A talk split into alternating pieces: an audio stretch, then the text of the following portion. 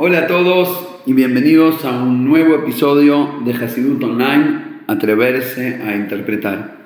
El podcast de hoy lo dedicamos Leiluin Ishmat en memoria de Abraham Benitzhak, que su Yortzeit fue el día de ayer, 29 de Tammuz, que su alma tenga una elevación y seguramente tiene una elevación en mérito de este Sigur y de toda la familia hermosa eh, que dejó en este mundo con valores y con mitzvahs, eh, lo digo con cariño para por sus hijos, que son mis dos queridos amigos.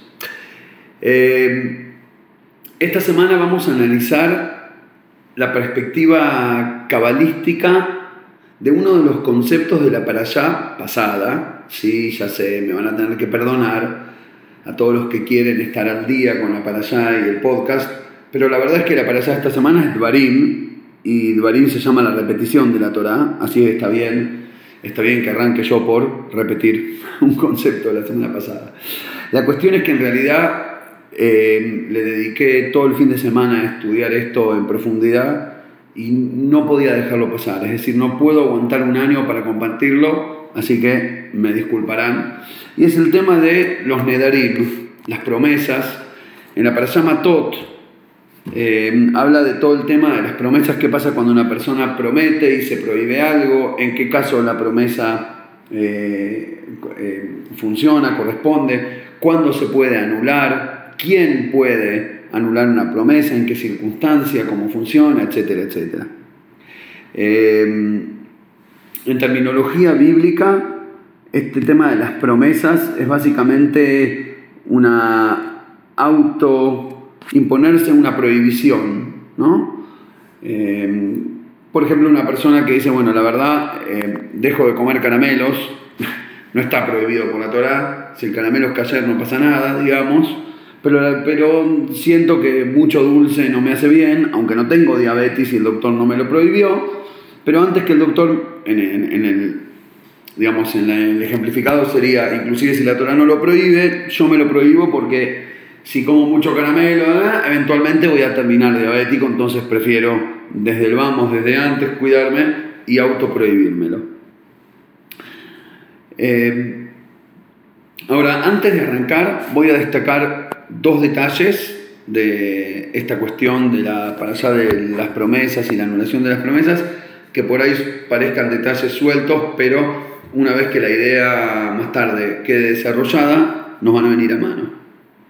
Ante todo, hay algo interesante, un dicho de los sabios que el Hasidut analiza mucho, una cuestión espiritual que sale de esta para allá, del primer versículo de, de Parashat Matot. Dice así,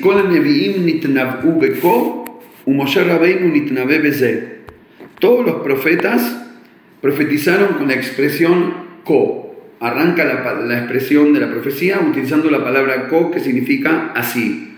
Así dijo ayer, presten atención. Oh Israel, así ha hablado el Eterno. Esto, aquella cuestión es la que dijo ayer. Y empiezan a describir su profecía.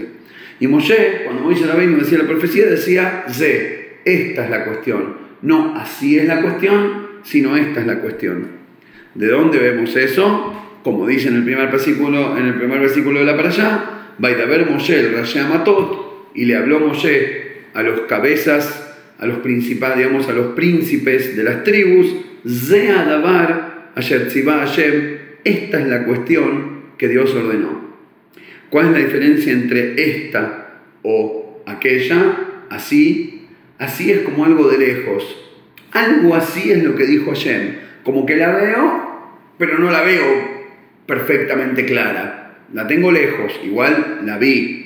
Y la profecía del profeta que dice Koamar Hashem es 100% verdad y absoluta y literal, pero él la está viendo de lejos. Es como un nivel espiritual más distante. Moshe la ve de cerca. El ejemplo que dan los Jajamín para explicar esta diferencia es alguien que la ve por la ventana o por un espejo.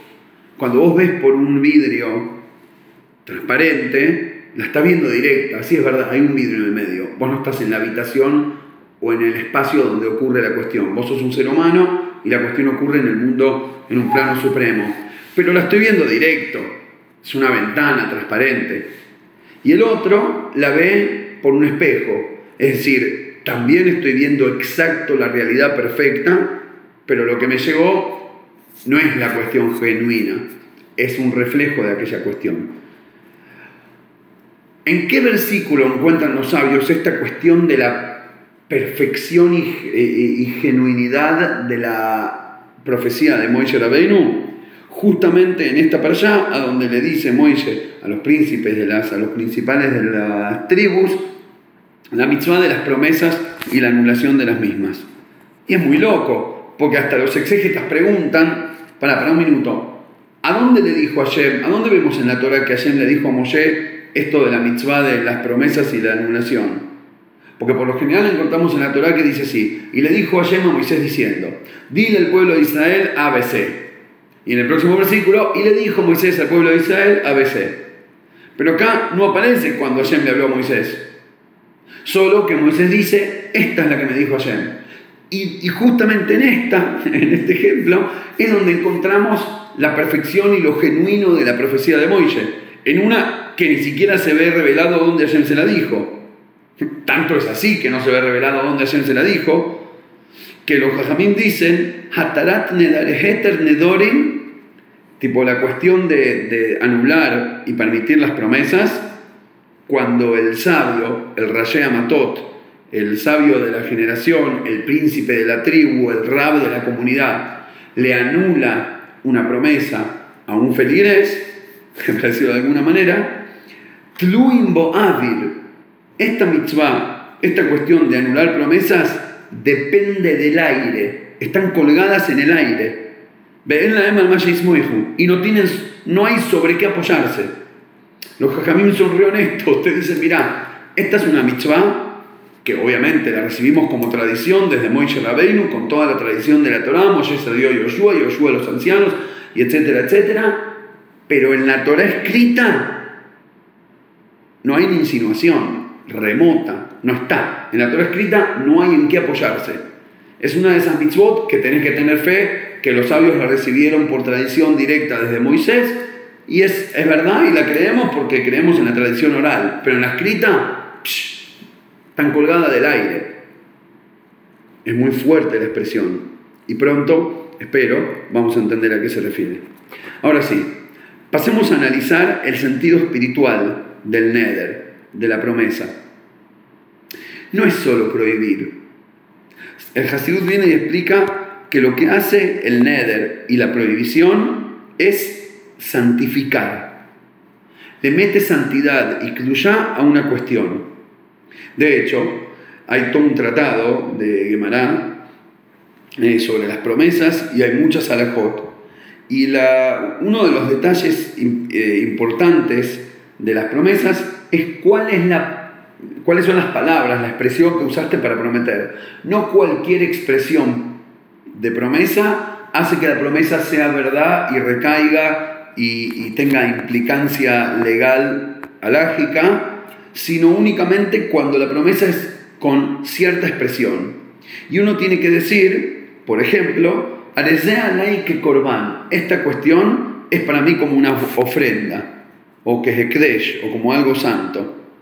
La expresión talmúdica es Eina el Nadur. El, el neder, la promesa, solo puede recaer sobre una cuestión ya prometida. Es como si vos prometés con algo comprometido. Paso a explicar. Yo no puedo decir, a partir de ahora el caramelo este está prohibido para mí como si fuera cerdo. Porque, porque el caramelo no es cerdo. El, el, es prohibido y el caramelo es permitido. Entonces vos no puedes inventar una nueva Torah. Pero sí podés enganchar al caramelo de algo prometido que la Torah te permitió prohibir. A ver si me entienden. Yo tengo una cabra. Yo decido esta cabra, la dono al Betamikdash como corbán. Hoy no llego al templo, mañana estoy laburando todo el día, pero el jueves me voy caminando con la cabrita, llego al templo, se la doy al Cohen y hacemos un corbán, hacemos un, eh, un sacrificio para ayer. ¿Qué pasa en esos dos o tres días, desde que la prometí hasta que la llevé? Bueno, esa cabrita ya le pertenece al templo. Yo no, puedo utilizarla No puedo, por ejemplo, ordeñar la cabra y tomarme su leche. Porque esa cabra se le, se le pertenece a Shem, le pertenece al templo, ya no es mía. Esa prohibición se llama Meilá, que está prohibido obtener provecho de algo que, que es de Hashem. Es decir, en el momento que yo santifiqué a la cabra, a partir de ese momento la santidad, pues la cabra sigue siendo la misma cabra, pero la santidad se expresa en la, en la prohibición de obtener beneficio. Y por lo tanto, cuando yo agarro cualquier cuestión, una botella de vino, un caramelo, eh, lo que fuera, y prohíbo, digo, esta cuestión para mí pasa a ser como una ofrenda, en ese momento, tal como la ofrenda era una cabra común y corriente, y yo la santifiqué al prometerla, al, donársela al templo, y a partir de ese momento la santidad se expresa en no utilizarla, de la misma manera cuando yo digo la bolsa de caramelos se hace como un corbán, en ese momento los caramelos se transforman en santos, y ¿qué es la santidad? Que yo no puedo tocarlos porque son muy elevados y le pertenecen a Shem. En otras palabras, el Iudí en su coja dibur, en su capacidad, en su habla, tiene capacidad de proyectar Kedushá al mundo. Porque vos sos un pedazo de Hashem, y así como Hashem creó la realidad con su palabra, vos también podés crear una nueva realidad, podés redefinir la realidad con tu palabra. Ahora, Kedushá, santidad, significa separación. Kadosh, Kadosh, Kadosh, como algo muy elevado y separado. Eh, Kadosh Umuvdal es la, explicación que siempre trae el Hasidut. Cuando vos santificás algo, es como que ahora sos santo, por lo tanto te respeto. Como te respeto, no te toco. Por eso dicen los Jajamim que Nedarim Sayag le Prishut. Los Nedarim ayudan para que la persona pueda separarse, retraerse, estar un poquito más allá. No estar tan metido hasta el cuello adentro de la arena movediza y del barro de la realidad física, tiene su virtud. Esto de las promesas nos ayudan a caminar más limpios, a asegurarnos de que surfeamos parados arriba de la tabla de surf y no hundidos, colgados abajo en el agua, agarrados en los brazos de la tabla, sino que estamos paraditos por encima y no nos hundimos. La verdad, ojalá. Imaginemos una sociedad capaz de controlar sus impulsos en vez de santificarlos. Imaginamos la capacidad de atribuirle a algo, la verdad, a lo que fuera.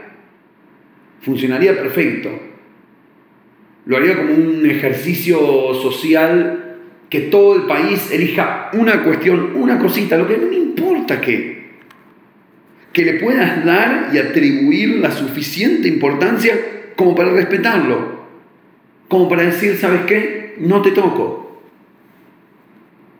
lo dejo ser, vivo en la tranquilidad de mi distancia. Como una vez me, me dijo una, no sé si lo comenté alguna vez, pero me viene a la mente, y la verdad creo que es interesante, una doctora de medicina china me dijo, tu colesterol y todo es por tu estrés. Me mira así, me dice así, como en español medio chino, me dice, aprender energía negativa afuera, no absorbo, dejar paso, dejarla pasar, no te la comas, no te comas toda la porquería que hay en el mundo. Prometerle distancia a algo. A nivel personal, esto de la promesa y de la distancia es lo que te educa, lo que te ayuda a crecer, lo que te hace mensch. La verdad que da para podcast entero solo este concepto. Ah, de hecho hay, ahora que me acuerdo, se llama Autocontrol Milagroso.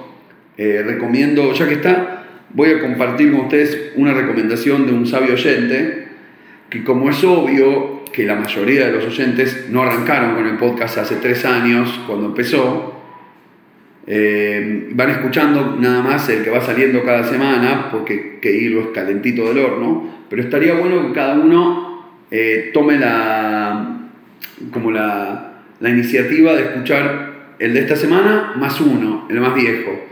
La semana que viene escucho el nuevo más el segundo. Y así de alguna manera ir completando, porque por lo general yo construyo sobre las ideas que ya formamos en podcasts anteriores. Obviamente, igual utilizo los mismos pedazos del ego para construir diferentes cosas, pero por lo menos intento no construir la misma casita todas las semanas eh, para aquellos que lo vienen siguiendo que no se aburran. Entonces estaría bueno que todos escuchen por lo menos dos por semana. Ahora, lo que, lo que decía es que el tema de la promesa tiene su valor. La promesa tiene su valor y es increíble. Pero el enfoque del Shibur del podcast de hoy es en la anulación de las promesas. Pasemos entonces a la segunda cara de esta moneda, Hatarat Nedarim.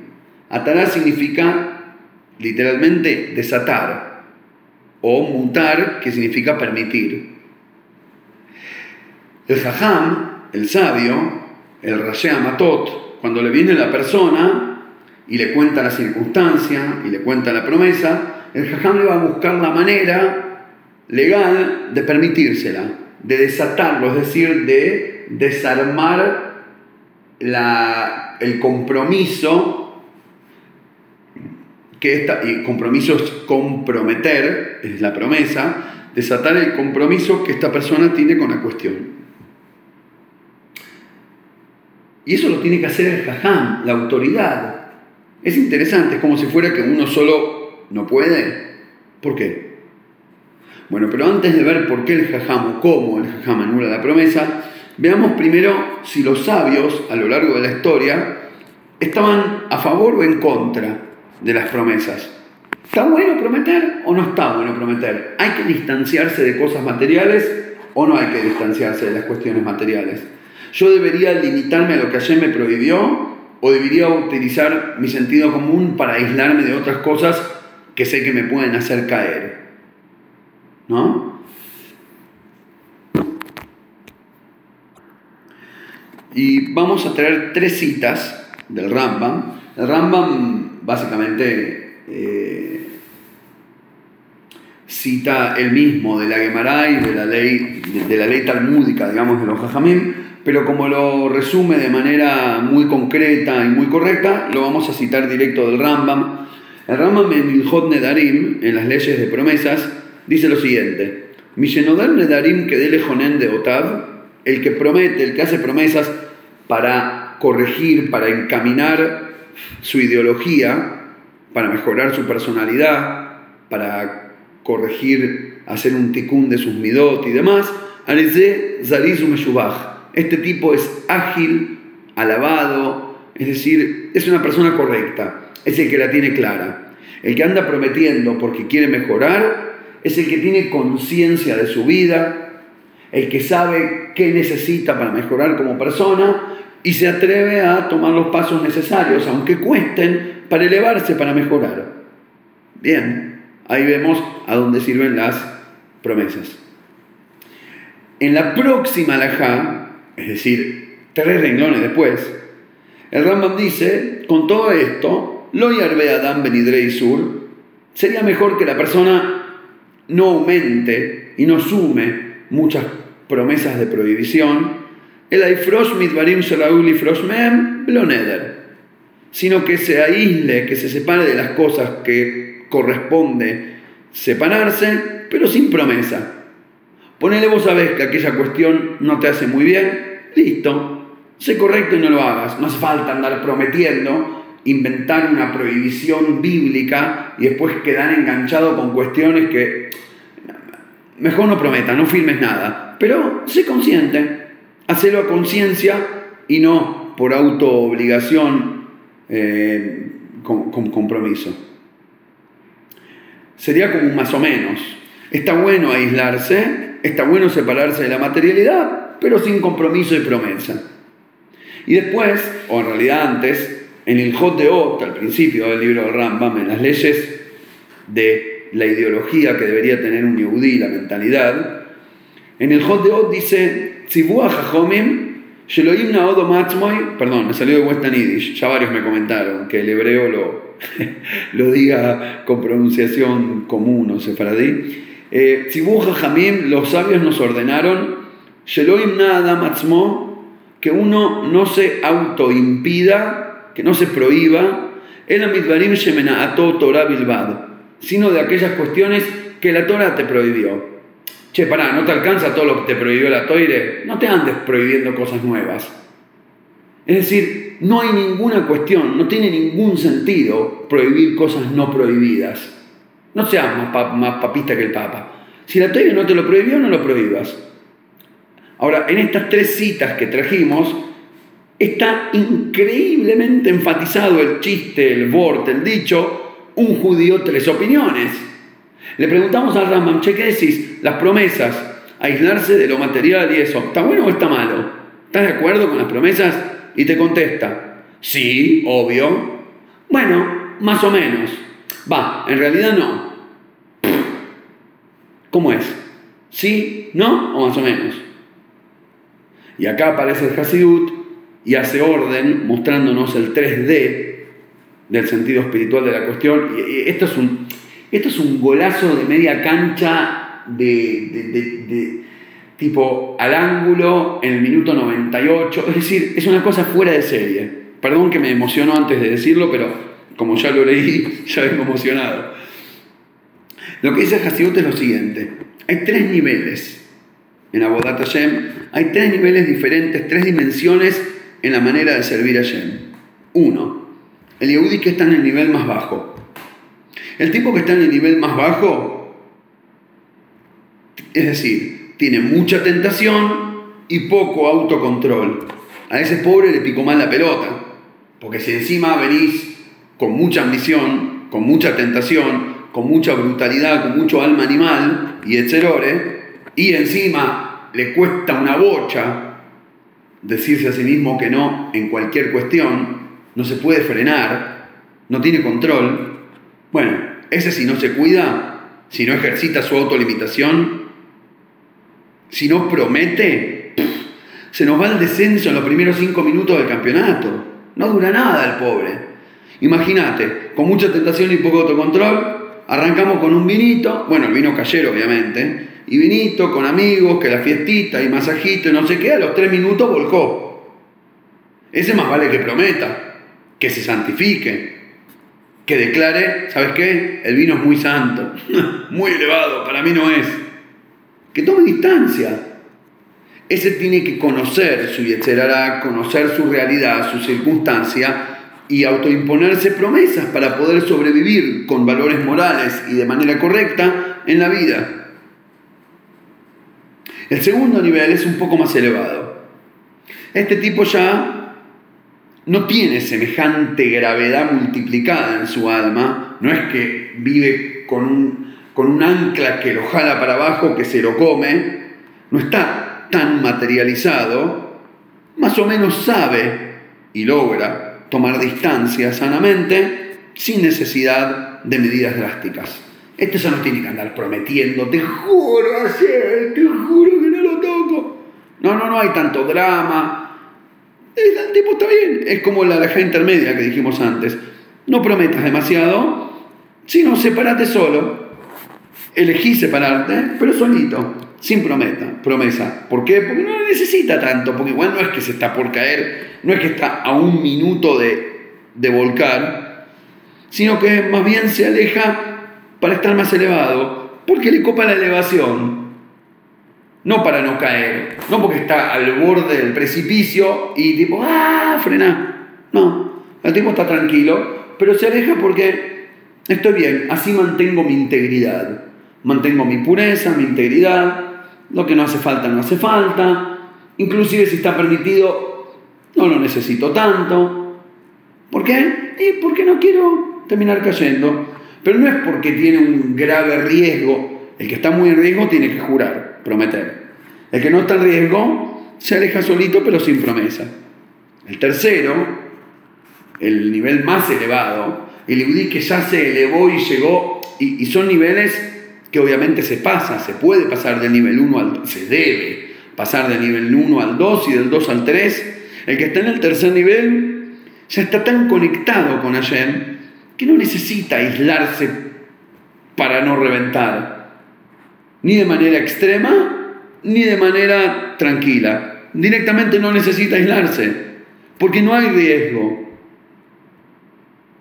A él le dicen los sabios, lo da leja Torah, no te alcanza lo que la Torah ya te prohibió, déjate hinchar, no prohíbas cosas. De hecho, está prohibido prohibir.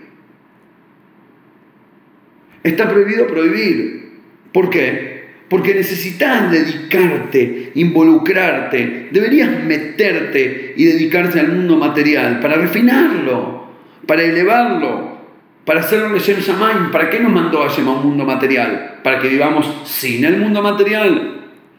No, te mandó al mundo material para que lo uses, para que te dediques a él, para que te involucres, para que te remangues y te metas adentro y utilizándolo lo elevás, lo conectás con Hashem.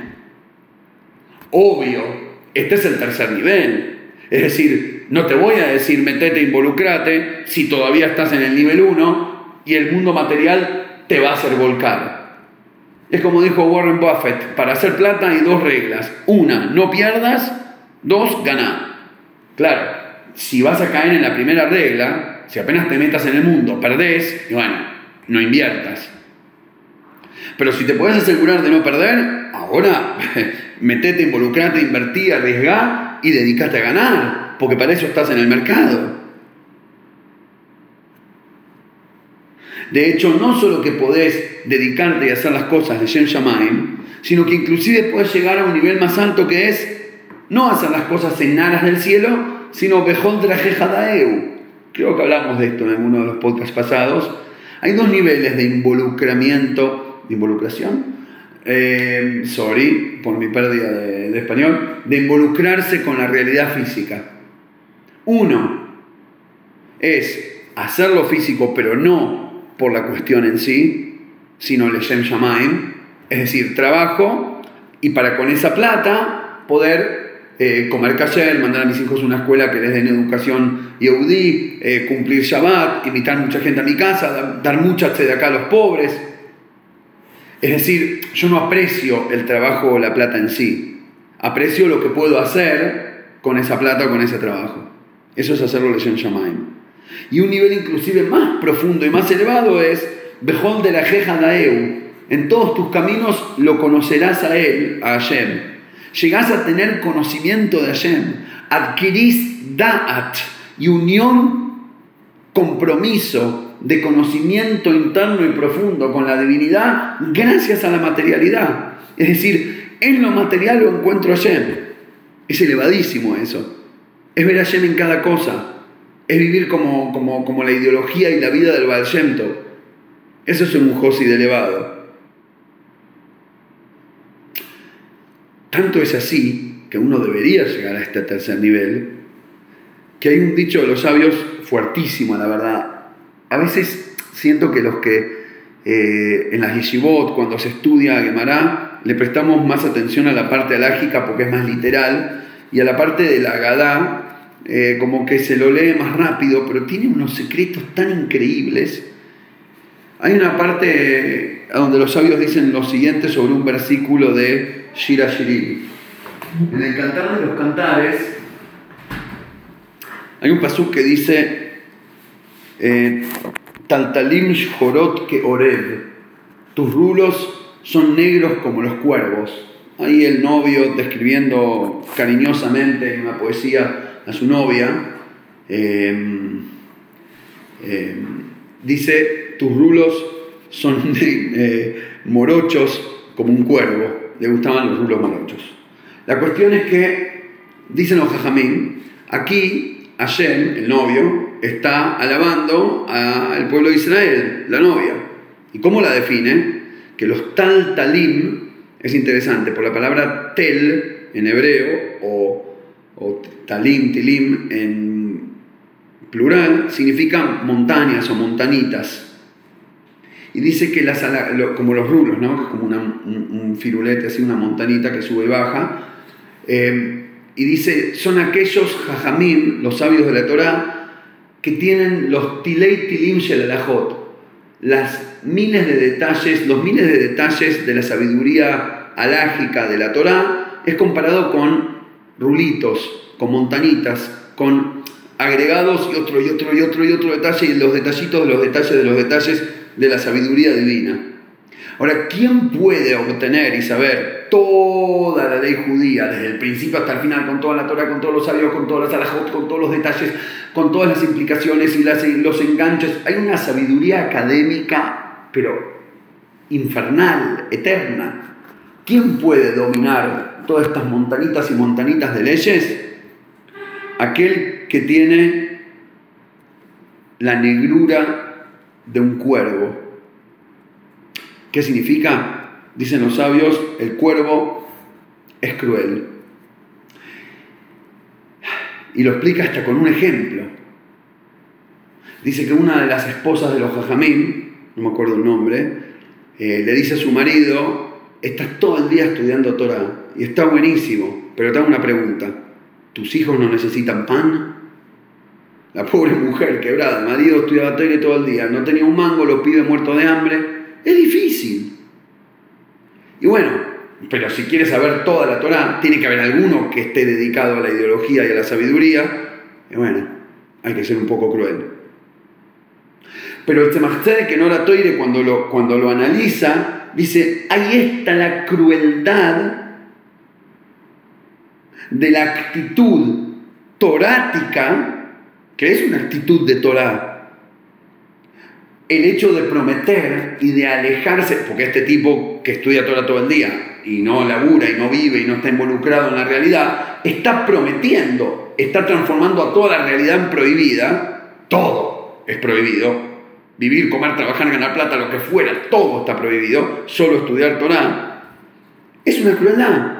¿Crueldad para con quién? No, no con los hijos, ese es el detalle técnico. Es una crueldad para con la vida, para con todas esas cuestiones del mundo que tienen adentro una chispita de divinidad que vos no te estás haciendo digno de ir a refinarla, que la dejás ahí hundida porque no quisiste ir a involucrarte y a utilizarla de Shem Shamayim y a mejorarla y a refinarla. Había un negocio del cual tenías que sacar un billete, del cual tenías que hacer una mitzvah de tzedakah. Había una chispa divina en esa mitzvah y la dejaste colgada la abandonaste. Fuiste cruel con la chispa divina que no refinaste. Fuiste cruel con el mundo al que viniste a mejorar y no mejoraste. Si te quedas trabado en nivel 1, cómodo en tu bajeza espiritual por y para la cual necesitas prometer y aislarte, fuiste cruel con vos mismo por no creer en tu fuerza de poder refinar el mundo y con el mundo por no creer en que puede ser refinado. Ahora sí podemos entender el tema de la Hatará, el Atarat de Darín del Jajam. Cuando viene el Jajam, el sabio, el Roshé Matot, y te dice Mutorloch, te dice, ok, eh, eh, vos contame la promesa, cómo fue, en qué circunstancias, ¿sabes qué? Le contamos la vuelta legal, permitida, lo tenés permitido, lo tenés desatado, lo que está haciendo básicamente este jajam es proyectarle, bajarle, influenciar, meterle divinidad más que Duyá. Le está trayendo que Duyá, de su nivel elevado al judío comprometido, sí, está muy comprometido, ¿viste? Como cuando alguien está internado, Dios libre, y dicen, eh, y su salud está comprometida. Sí, este judío, al prometer y al aislarse, está comprometido. Y el jajam lo que hace es traerle extra kedusha en su vida hasta el punto de habilitarlo para que sea capaz de dedicarse al mundo físico y elevarlo y mejorarlo y corregirlo en vez de ser hundido por ese mundo físico. Es decir, así, no solo que el más bajo es el que más se distancia de la, materialidad, a diferencia de la creencia convencional, ¿no? Que vemos a un tipo todo chadicoso, alejado de la materialidad, no, no dice una palabra de más, y no levanta los ojos, y no come, y no duerme, y no sé qué. Oye, ¡oh! ¡Qué jajam! ¡Ah, ah! Lo opuesto. Es lo opuesto. El que más promete y el que más se distancia es porque más comprometido con esa cuestión está. Asur significa prohibido, pero también significa atado. Milashon asir, como el preso que tiene atado a la cadera. El que está muy atado a la porquería necesita prohibírsela para no caer. El que logró elevarse no tiene que hacerle la X a todo el universo. Y de hecho el más involucrado y metido en el barro es el más elevado. Obviamente, si logra estar en el barro sin mancharse. Pero no solamente que el más bajo no es el más que perdón, que el más bajo no es es el que se distancia y el más elevado es el más involucrado, no solo esto, mucho más, sino que inclusive aquel que está en el nivel más bajo, el más comprometido, si solo se juega a conectarse con el Rashea Matot, con la perspectiva del Jajam, se puede atrever a permitirse vivir. La definición de los tres niveles no es absoluta, todo lo contrario, es dinámica y está hecha para que avances del 1 al 2 y del 2 al 3. Pero no puedo, no puedo, si me permito me caigo. Eso es lo que pensás cuando te mirás al espejo. Pero si en vez de mirarte solito al espejo, te conectás con el jajam, si te conectás con la perspectiva del verdadero Eiseu jajam, arroeta, lado. ¿Quién es el jajam? Dice el Pirkeabot, el que ve lo que nace que literalmente significa el que percibe las consecuencias de sus acciones antes de hacerlas. Pero Hasidut te explica algo mucho más profundo. El mundo es constantemente creado de la nada ex nihilo por Hashem. Y por lo tanto, como Hashem tiene que sostenerlo en todo momento, la fuerza sostenedora de Hashem es lo único que existe y lo que banca el mundo. Así que hay una luz divina dentro de cada cosa. Y el Jajam es el que ve cómo el mundo nolad, yeshme ain constantemente, cómo el mundo está todo el tiempo naciendo de la nada por la fuerza divina. Jajam es el que ve la corriente eléctrica de Hashem dentro de la realidad y no solo el guante y la cobertura superficial de las cosas materiales. Amaaretz, que se lo traduce como ignorante de Torah, no es solamente el que no sabe, Puede ser que sepa mucho, pero es literalmente Am Haaretz, pueblo de la tierra, el tipo terrenal, el que solo ve la materia, el que solo ve esto es material, esto es malo, plata, egoísmo, eh, eh, eh. el que solo ve la realidad chata es una Haaretz, aunque sepa toda la quemada de memoria. Y el que ve etanolad el que entiende la espiritualidad y la luz de Hashem, el que lo ve Hashem dentro de cada cosa material, ese es el jajam. Ese es un jajam arroé. El jajam es el que ve profundidad, el que ve divinidad. Y ahora entendemos el ze. Vuelvo al principio del Shibur. Es lo que le dijo Hashem, ze adabar. Moshe Rabbeinu dice, esta. Te la estoy diciendo porque la veo, la estoy señalando con el dedo. Esto es lo que Hashem dijo. ¿Qué? la prohibición de las promesas. Ah, pará, pero eso es algo que no se ve, es espiritual, está colgado del aire. Claro que sí. ¿Qué es el aire? Lo explicamos el siglo anterior o el anterior. El or, yud, avir, tluimba, avir, dependen colgados del aire. ¿Qué es el avir? Or, yud, la luz de la Neshama, la Jochma Benefesh. Hay partes de la Torah que son, como dice el Pirkei Avot, Hen Hen Ufei Torah. Estos son la masa, el cuerpo de la Torah. Claro. La prohibición es el cuerpo de la Torah. La permisión es el oxígeno y la luz de la Torah. Hoy Lo que viene en Hasidut a hacer, perdón, pero tengo que sacar la camiseta, lo que viene en Hasidut a hacer y a explicar es que el verdadero jajam es el que tiene visión espiritual y el que puede hacer, gracias a su luz y a su visión de la yud, gracias a su percepción del alma, hacer que el judío más bajo se atreva a vivir, se atreva a permitirse, se atreva a respirar y a encontrar en cada respiración la bendición de Hashem. ¿Qué hace el jajam? Jajam Oker Neder Meikaró lo que hace es arrancar la promesa desde el principio. ¿Qué significa? Cuando el tipo viene y dice, uh, jajam, ¿qué tal? Prometí no tomar cerveza. Mm, ¿Por cuánto tiempo? Dos años. Ok. Y ahora mi papá hace, festeja su cumpleaños y él es un, eh, ¿cómo se dice? Loco por la cerveza y trae 200 tipos de cerveza diferentes de todo el mundo y quiere que todos probemos una degustación de cerveza. Y la verdad que no sé qué hacer, porque se va a reofender si no voy. Viene el jajam y dice, mm, mm, mm. ok, si supieras que para su cumpleaños 60 tu papá iba a hacer esa fiesta, ¿hubieras prometido? Y no, porque yo me la quiero prohibir, pero a él no lo quería ir. Bueno, listo. Entonces, como al principio no lo sabías, hacemos de cuenta que, que no juraste, que no prometiste, porque si lo hubieras sabido que esto iba a pasar, no hubieras prometido. Entonces volvemos para atrás y no es que te la anulo, algo que Lejatjila nunca existió. Miren, miren la traducción que le da el Rebe a esta cuestión alágica. Lo que hace el Jajam es revelar el Primiut Neshama, la parte más profunda del alma de cada Yehudí, y le demuestra que sí tiene el coraje y la inteligencia necesaria para traer santidad al mundo sin distanciarse. Y que toda su actitud prometedora y comprometedora que tenía hasta el momento, se vivía prohibiendo, vivía alejado, vivía distanciado, vivía poniéndole, haciéndole la X a todo el mundo material, era solamente por una cosa. Y lo odea, como dice el Lotion de la Gemore, si solo supiera qué valor tiene en su alma, nunca hubiera jurado, nunca se hubiera distanciado de la realidad física. La, la razón, la única razón para su promesa fue la falta de precisión en su autoevaluación.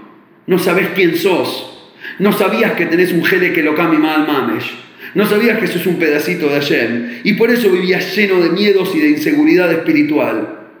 Vivías todo distanciado y autoabrazado para por miedo de que algún vientito te tire. ¿Sabes por qué? Porque no te atreviste a verte en el espejo de Hashem.